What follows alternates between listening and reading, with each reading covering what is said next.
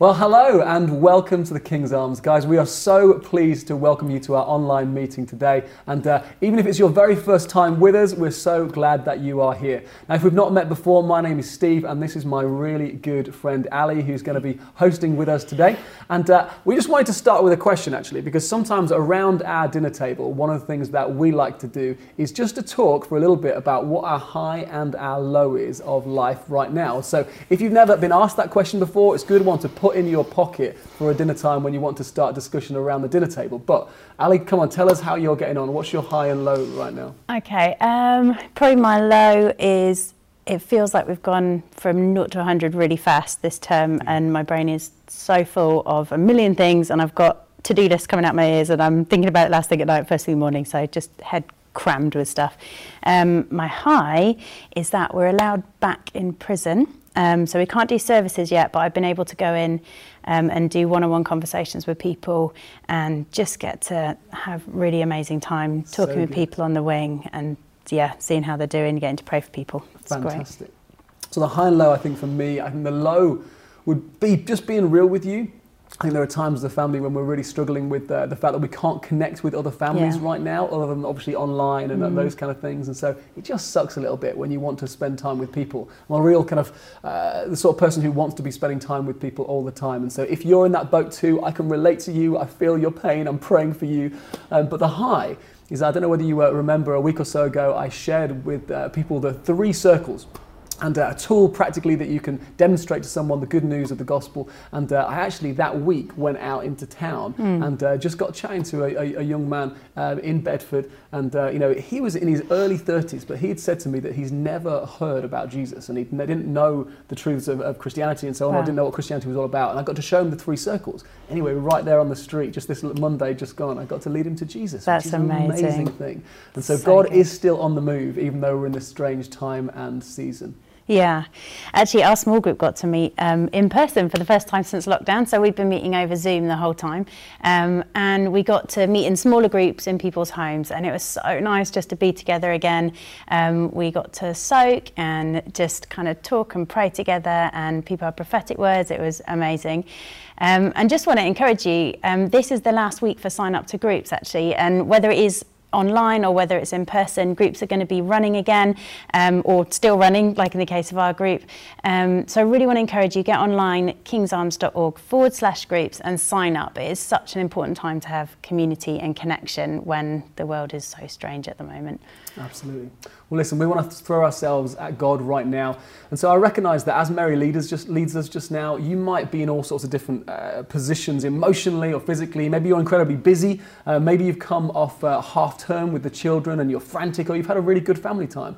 You know, for some people, I know they'll be frustrated or anxious or bored right now, but the truth is that no matter what our situation, no matter how high or how low life feels right now, Jesus is still the mm. way, the truth, and the life, and He's always worthy of our praise and our Good. adoration. So let's come before Him and let's sing and let's express that adoration to Him right now.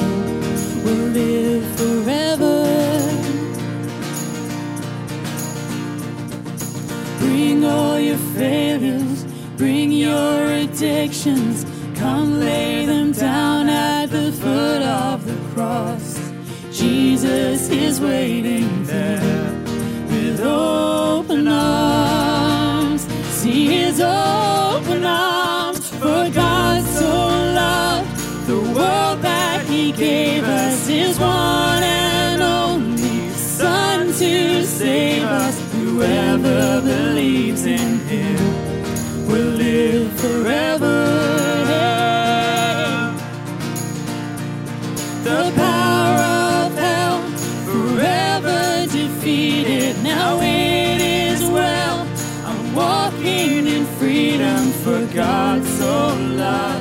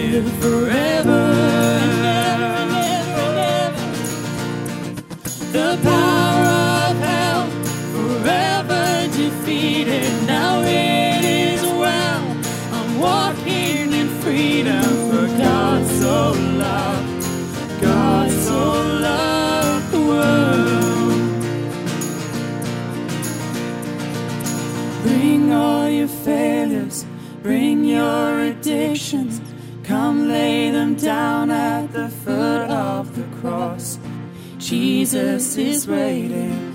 God so loved the world.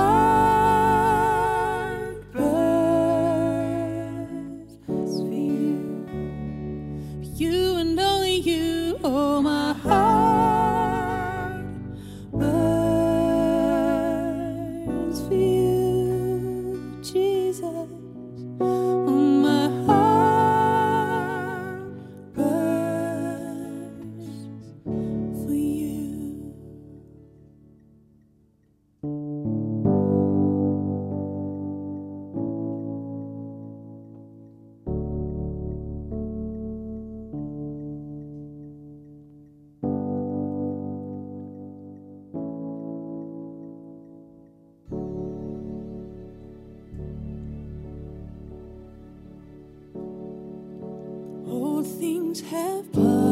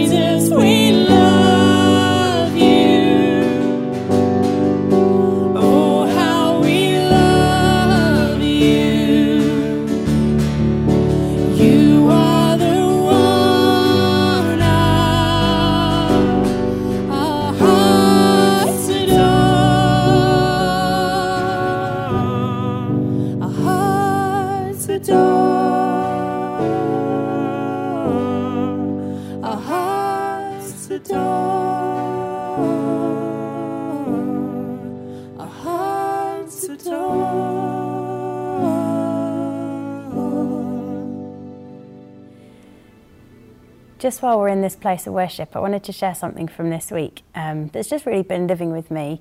So, when I was in the prison, I was talking with one of the guys there, and he had grown up doing a bit of Sunday school, but didn't really have um, relationship with God.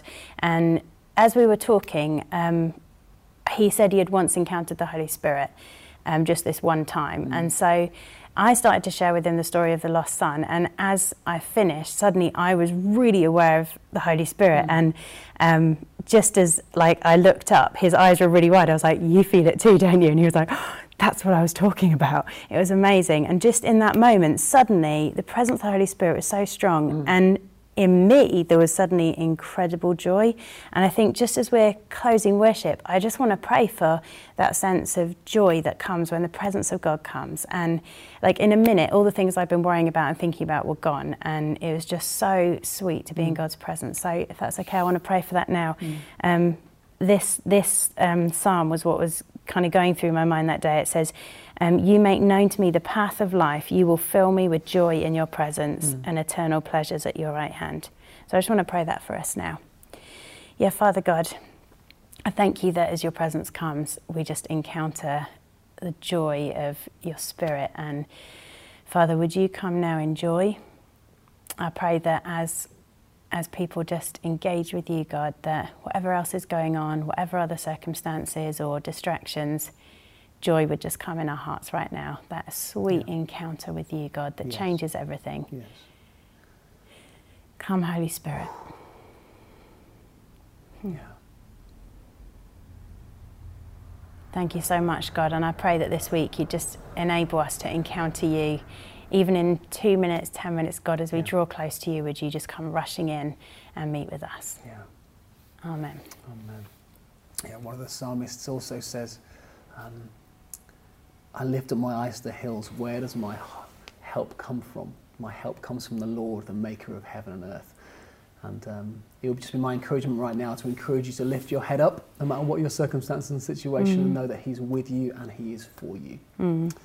All right, fantastic. Well, listen, the next thing that we're going to be doing is hearing the testimony of a good friend of mine called Anu Lal and her journey to faith. What I do need to say, though, is that in the midst of Anu sharing her story, is that she covers, covers a couple of uh, adult, more mature themes, okay? And so if it is the case that you're uh, watching with children right now, I would suggest now is the, the right moment, just for two or three minutes, to go and grab yourself a squash and a biscuit from the cupboard or something else but I would also say to you that if any of the themes that she mentions specifically speak to you or in a, a position where uh, you're affected by some of the things that she talks about, can I encourage you to either talk to one of the prayer team who are going to be on the chat right now, or indeed what you can do is email in at the church to pastoral at kingsarms.org and we would love to support you in that situation.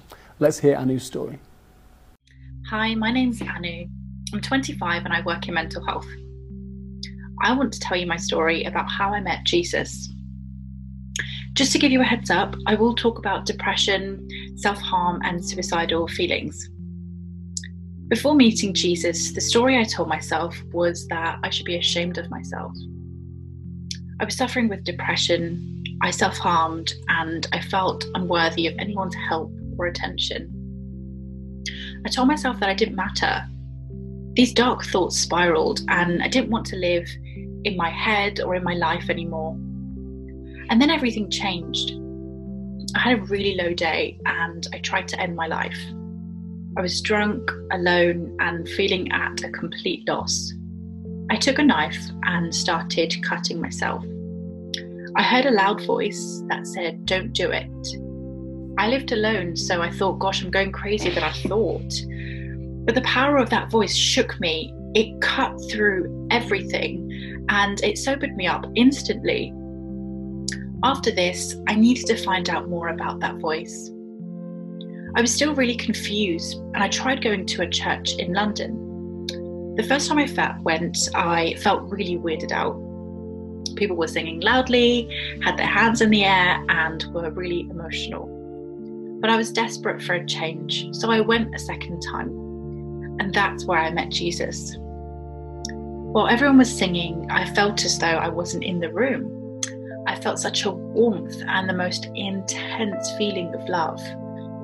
It was like Jesus was saying, Well, I'm right here now, so you can't deny me anymore. I knew that Jesus was real and that his love for me was so overwhelmingly real. I knew that Jesus knew every single bad thing that I had ever done, but none of that mattered.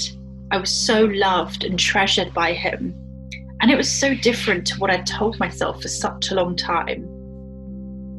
It's been a few years now since that moment, and my life has changed hugely. It's not been smooth sailing, but I find myself telling a story that I am loved and worthy and that I have so much to offer people.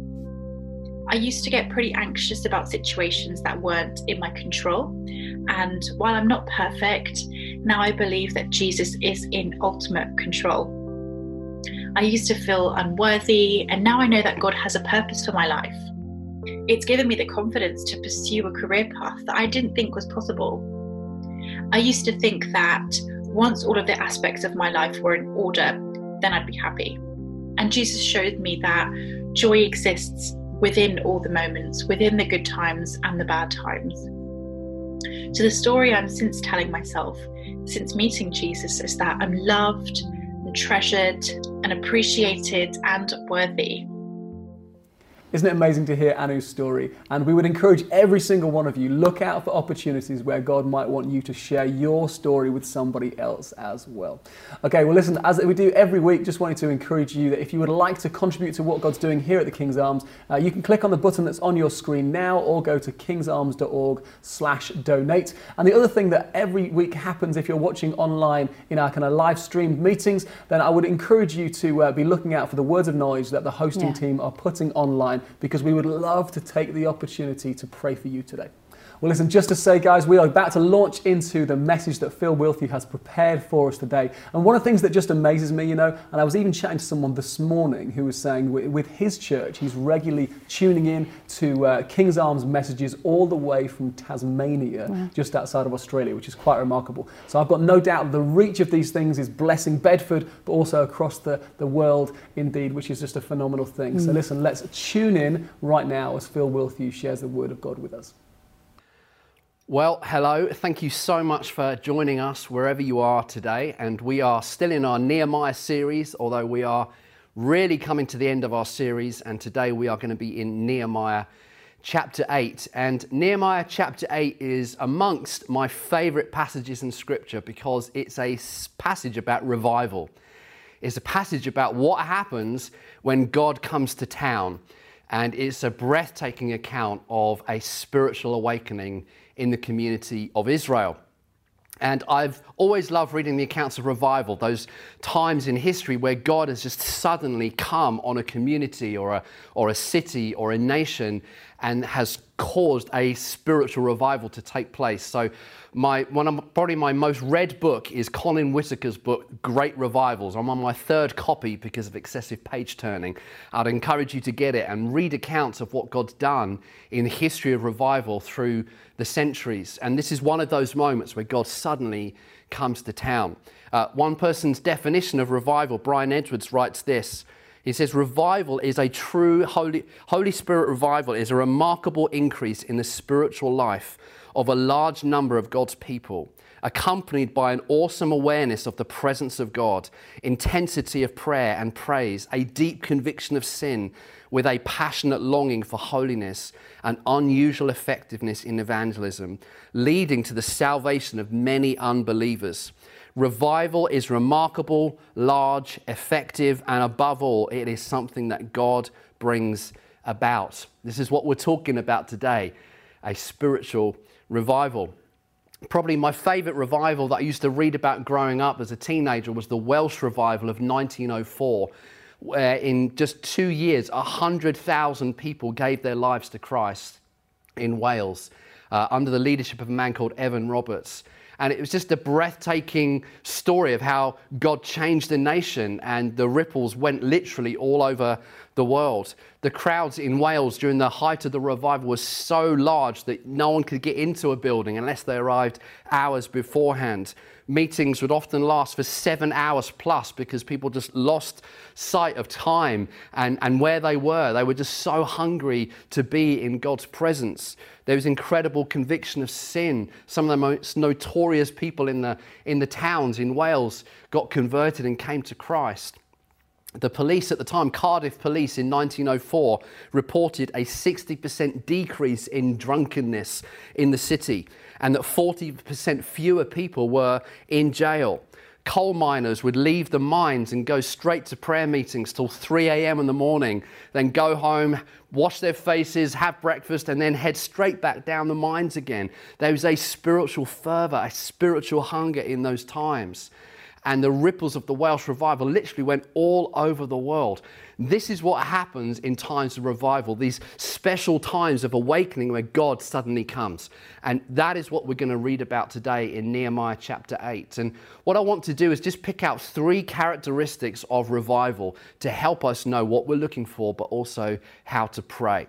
So here's the first characteristic of revival a fresh desperation for God a fresh desperation for God. Let's read in chapter 8 and verse 1 of Nehemiah. We read, All the people came together as one in the square before the water gate.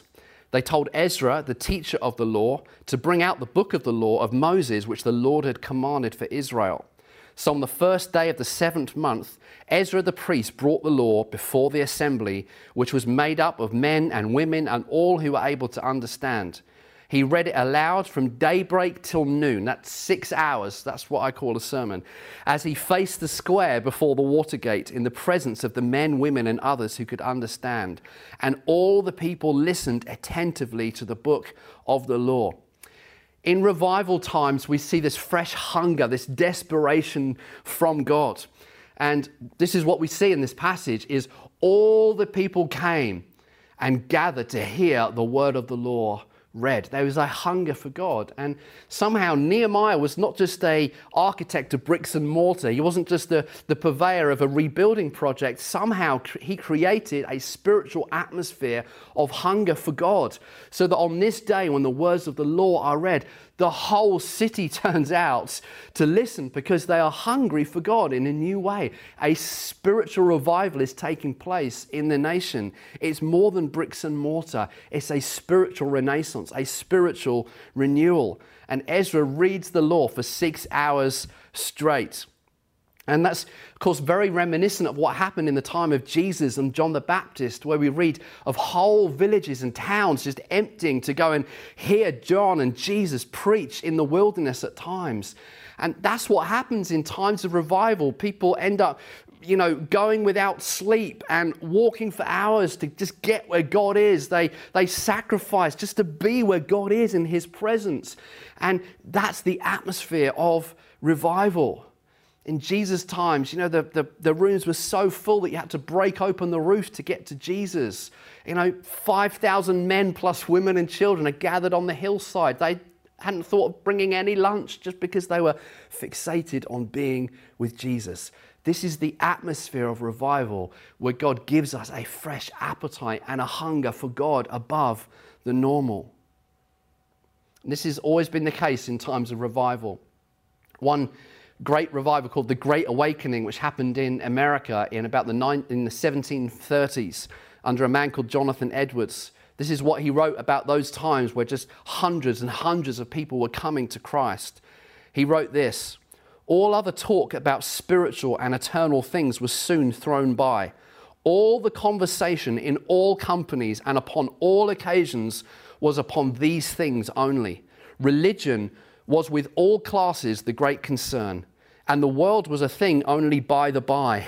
The only thing in their view was to get the kingdom of heaven, and everyone appeared pressing into it. The engagedness of their hearts in this great concern could not be hidden. It appeared in their very countenances. There was scarcely a single person in the town, either old or young, that was left unconcerned about the great things of the eternal world. And the work of conversion was carried on in a most astonishing manner and increased more and more. Souls did, as it were, come by flocks to Jesus Christ. This is revival and engagedness. Doesn't matter what class you are, doesn't whether you're a man or a woman, it doesn't matter what your job is. Everyone suddenly is taken up with spiritual things and a hunger for God, pressing into Him, whether converted or not. This is what happens in the city of Jerusalem under Nehemiah. On another occasion, another great revival in history uh, called the Second Great Awakening under John Wesley and George Whitefield. Uh, one man in America heard that George Whitefield was nearby about to preach. And this is his account. He was a, a man called Nathan Cole, and he heard that Whitefield was about to preach. And this is what he writes in his journal in, in 1740. He says, I was in my field at work. I dropped my tool that I had in my hand and ran home through the house and bade my wife to get ready quick to go and hear Mr. Whitefield preach. I ran to my pasture for my horse with all my might, fearing that I should be too late to hear Whitefield. And I took up my wife and went forward as fast as I thought my horse could bear it. And when my horse began to be out of breath, I would get down and put my wife on the saddle and bid her ride as fast she could and not stop or slack. And so I would run until I was almost out of breath and then mount my horse again. We improved every moment to get along as though we were fleeing for our very lives, fearing we should be too late to hear the sermon, for we had 12 miles to ride in little less than an hour. You just sense the hunger in this man to get where God is. He then describes on the journey, increasingly seeing this cloud on the road like a fog and the sound of thunder, and realizing it was the sound of thousands of horses and people on horseback thundering to go and hear the word of God preached in a field by George Whitefield in a time of revival. He says, When we got down to the old meeting house, there was a great multitude, some 4,000 people. And when I looked towards the great river, I could see ferry boats running swift forwards and backwards, bringing loads of people, and oars rowing nimble and quick. Everything, men, horses, and boats, seemed to be struggling for life. And on that day, Nathan Cole, who wrote that account, gave his life to Christ. That's what happens in revival. There's a desperation for God, a hunger that says, where He is, is where I have to be, and I will sacrifice anything to be with God in His presence. And that's what's happening in Jerusalem on this day in Nehemiah chapter 8. There is a spiritual hunger being catalyzed. And notice that we read they gather at the water gate. That's very they're very symbolic and very significant because the Watergate was where the only source of water was in Jerusalem. It's where the life literally flowed into the city. And this is the very place where crowds gather to hear the word of God. This is what happens in revival times. There is a hunger for God. People don't show up late, they're not lackadaisical, they're not passive, they're not apathetic. They are desperate to be with God. Friends, we've got to pray for those days again days of revival. The second characteristic we see in revival is a renewed hunger for God's word. The first is a desperation for God Himself, but secondly, a renewed hunger for God's word. This is what we read in verse 4. Ezra, the teacher of the law, stood on a high wooden platform built for the occasion. Beside him, on his right, stood lots of guys with long names. Verse 5 Ezra opened the book and all the people could see him because he was standing above them. And as he opened it, all the people stood up. Now, I went to a Catholic school as a, as a teenager, and I remember my very first lesson in my new Catholic school. Uh, we were told and taught that whenever a teacher walked into the room, the whole class would stand up and that we weren't allowed to sit down until the teacher sat down and gave us permission to do so. And if we didn't, man, we got in trouble. I, I remember that. And so religiously, we would stand up as soon as any person of authority came in the room, and we would not sit down until they told us to. And at the time, I just thought it was an annoyance. But now I realize they were teaching us an important principle, and the principle was honor. You honor someone of authority when they walk into the room. And this is what happens in this passage. We see as soon as Ezra the scribe opens up the word of God, all the people stand up. Why? Because they are recognizing the authority of the word of God over their lives. They stand up as a, as a symbolic gesture of honor. And that's what happens here.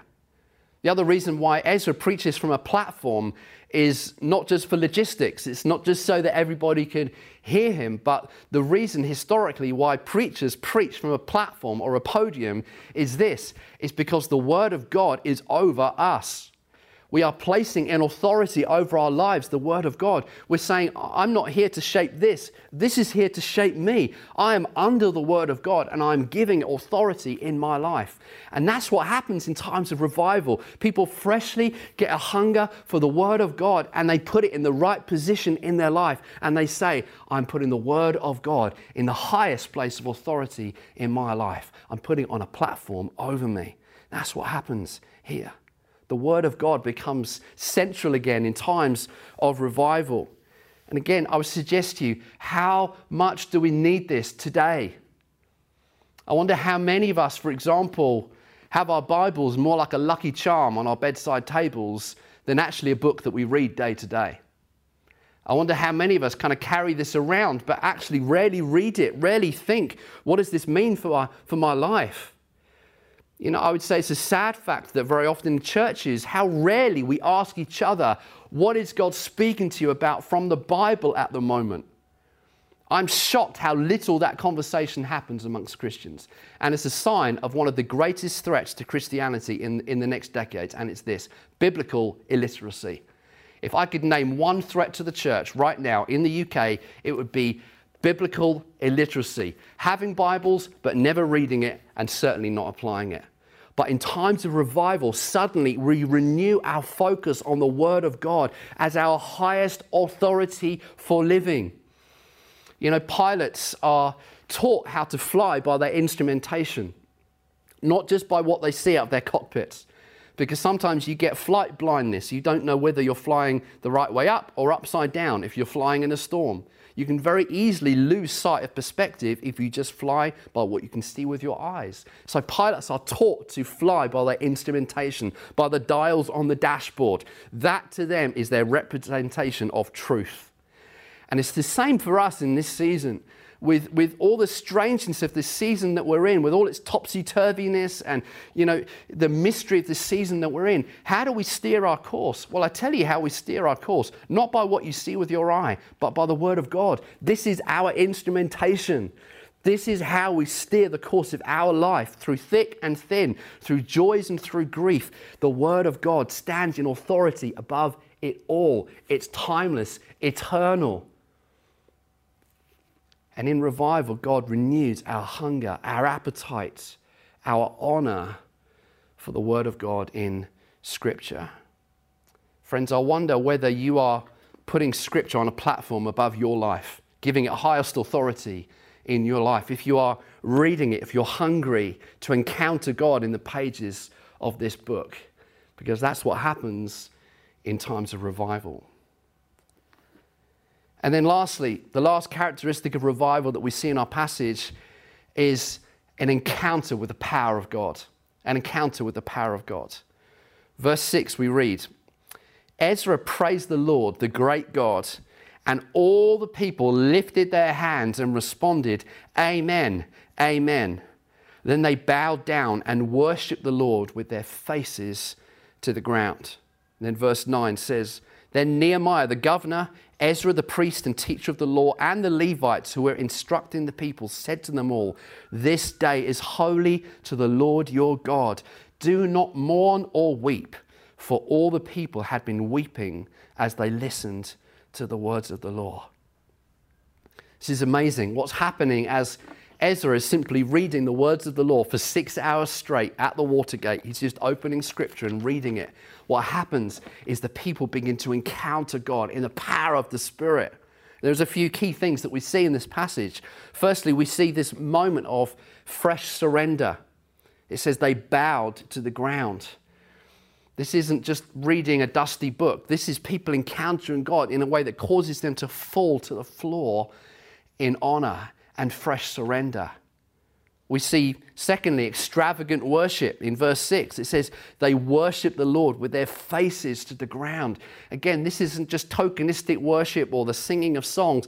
This is a, bringing a sacrifice of worship to God, a, a, a, a fresh worship response as a response to seeing God again. And then the third thing that we see is this incredible conviction of sin. So much so that Ezra and Nehemiah have to persuade them to stop crying. Because there is grief, there is a mourning for, for sin that has been revealed by reading the Word of God. And again, this is so often a characteristic in times of fresh spiritual awakening and revival as people get convicted of sin, get convicted of what's right and what's wrong. And again, when you take the Word of God out of your life, you no longer have a plumb line of what's right or wrong. But suddenly they could see it again. They could see dark from light. They could see right from wrong. And they were convicted deeply in their hearts. This is a characteristic of revival.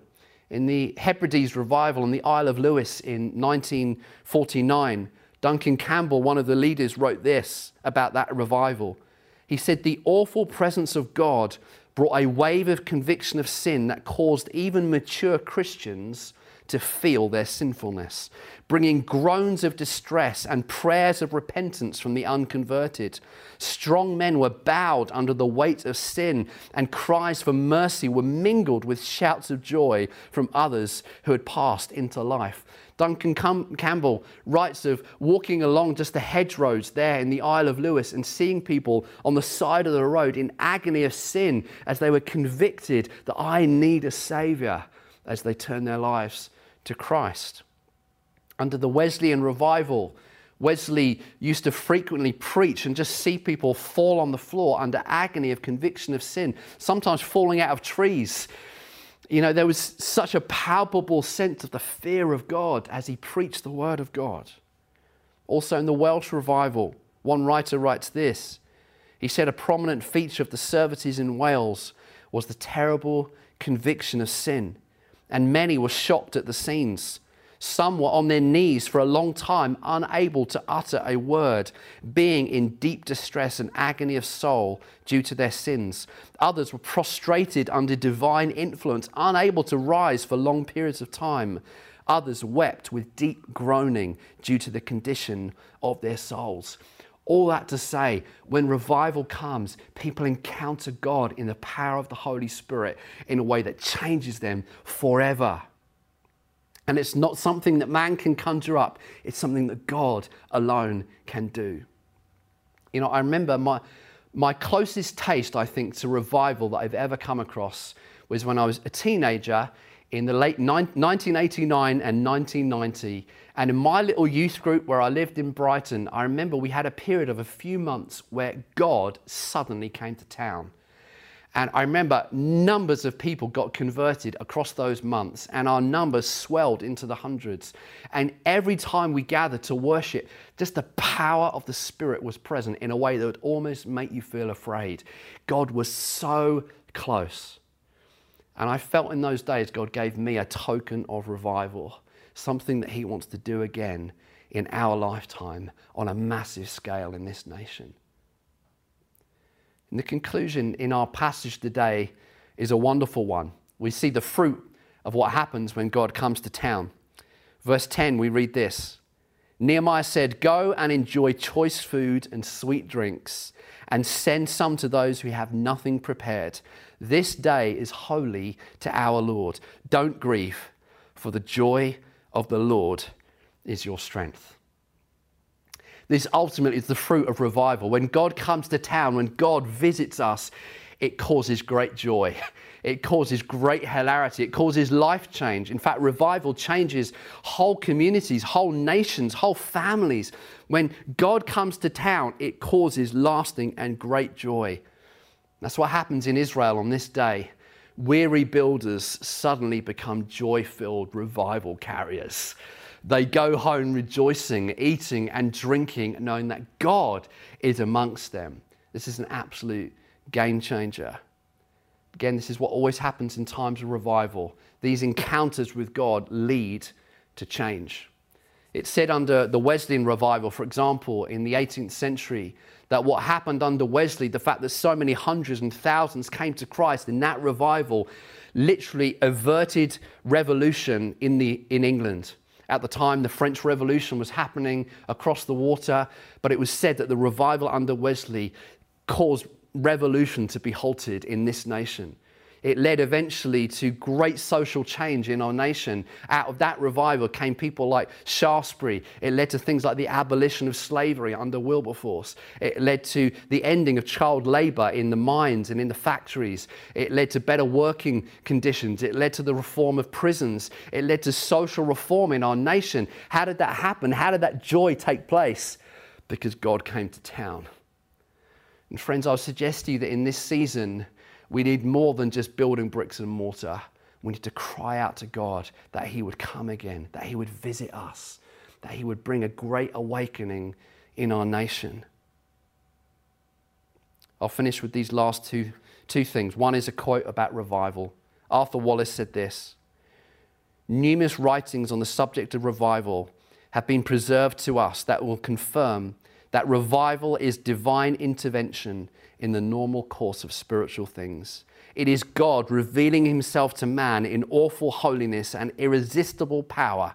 It is such a manifest working of God that human personalities are overshadowed and human programs are abandoned. It is man retiring into the background because God has taken to the field. It is the Lord making bare his holy arm and working in extraordinary power on saint and sinner alike. Friends, it's time to pray prayers for revival like Habakkuk did. Lord, I've heard of your fame.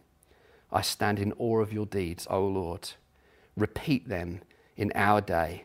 In our time, make them known. And in wrath, remember mercy. Let's just take a moment to pray. Father, we just pray that same prayer of Habakkuk. God, we say we've heard of your fame. We've heard of your great deeds, God. We've heard of what you did in Jerusalem on this day in Nehemiah 8, how you visited your people. God, how you've done that through the ages, through the, through the pages of history in the church. These moments where suddenly you have come to town and God, we cry out together today do it again, oh God. Visit us in power. Visit us in extraordinary revival power. Come to our nation, God, with all of its needs, God, with all of its mess, with all of its chaos, God, with all of its, its spiritual dryness. We say, Oh God, come. Come, oh God, revive the fame of your name in our generation. God, do remarkable things that we could never conjure up, even with our best ideas. We say, Holy Spirit, will you come in wrath? Remember mercy. God, come to saint and sinner alike. Come to those who are near to God and those who are far from God today. We cry out to you in the midst of this current cultural moment. Come, O oh God, and awaken the nation. We pray again for revival. We put prayers of revival on our lips. And we say, God, renew to us a hunger for your word. Renew in us a desperation to be with you wherever you are working. And God, we pray for fresh encounters with the living God that leave us and this nation changed forever. Lord, we ask these things in the mighty name of Jesus. Amen. Thank you so much. That is great. Thank you so much, Phil. And that's all we've got time for this morning. So if you'd like to stick around and get to know people, have a coffee and chat, we're going to be doing that over on Zoom. Um, there's a there's a link in the chat down the side of the page. But otherwise, we just hope you have a great week. It really has been fantastic to have you with us. I'm going to set you one final challenge before you get off now, and that is just to simply ask yourself the question How can I demonstrate God's kindness to someone this week? What practical thing can you do to help someone in your sphere?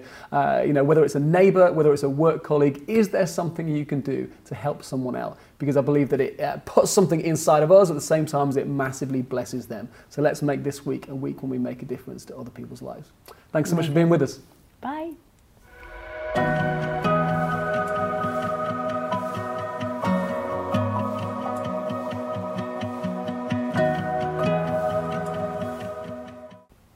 Isn't it amazing to hear Anu's story? And uh, as we could start again there, that would be tremendous. Thank you very much.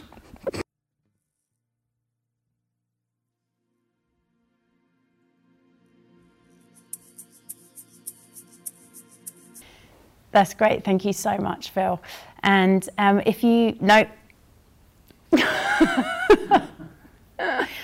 and again. She's got, both of us got like slightly red, flustered face going on there. okay. No, I've got that annoyingly shaped That's face really where I'm bad. just in a smile position. Oh, Pull yourself mate, together, Wilson. You've done it now. We've never got the giggles. It's fine. It's no.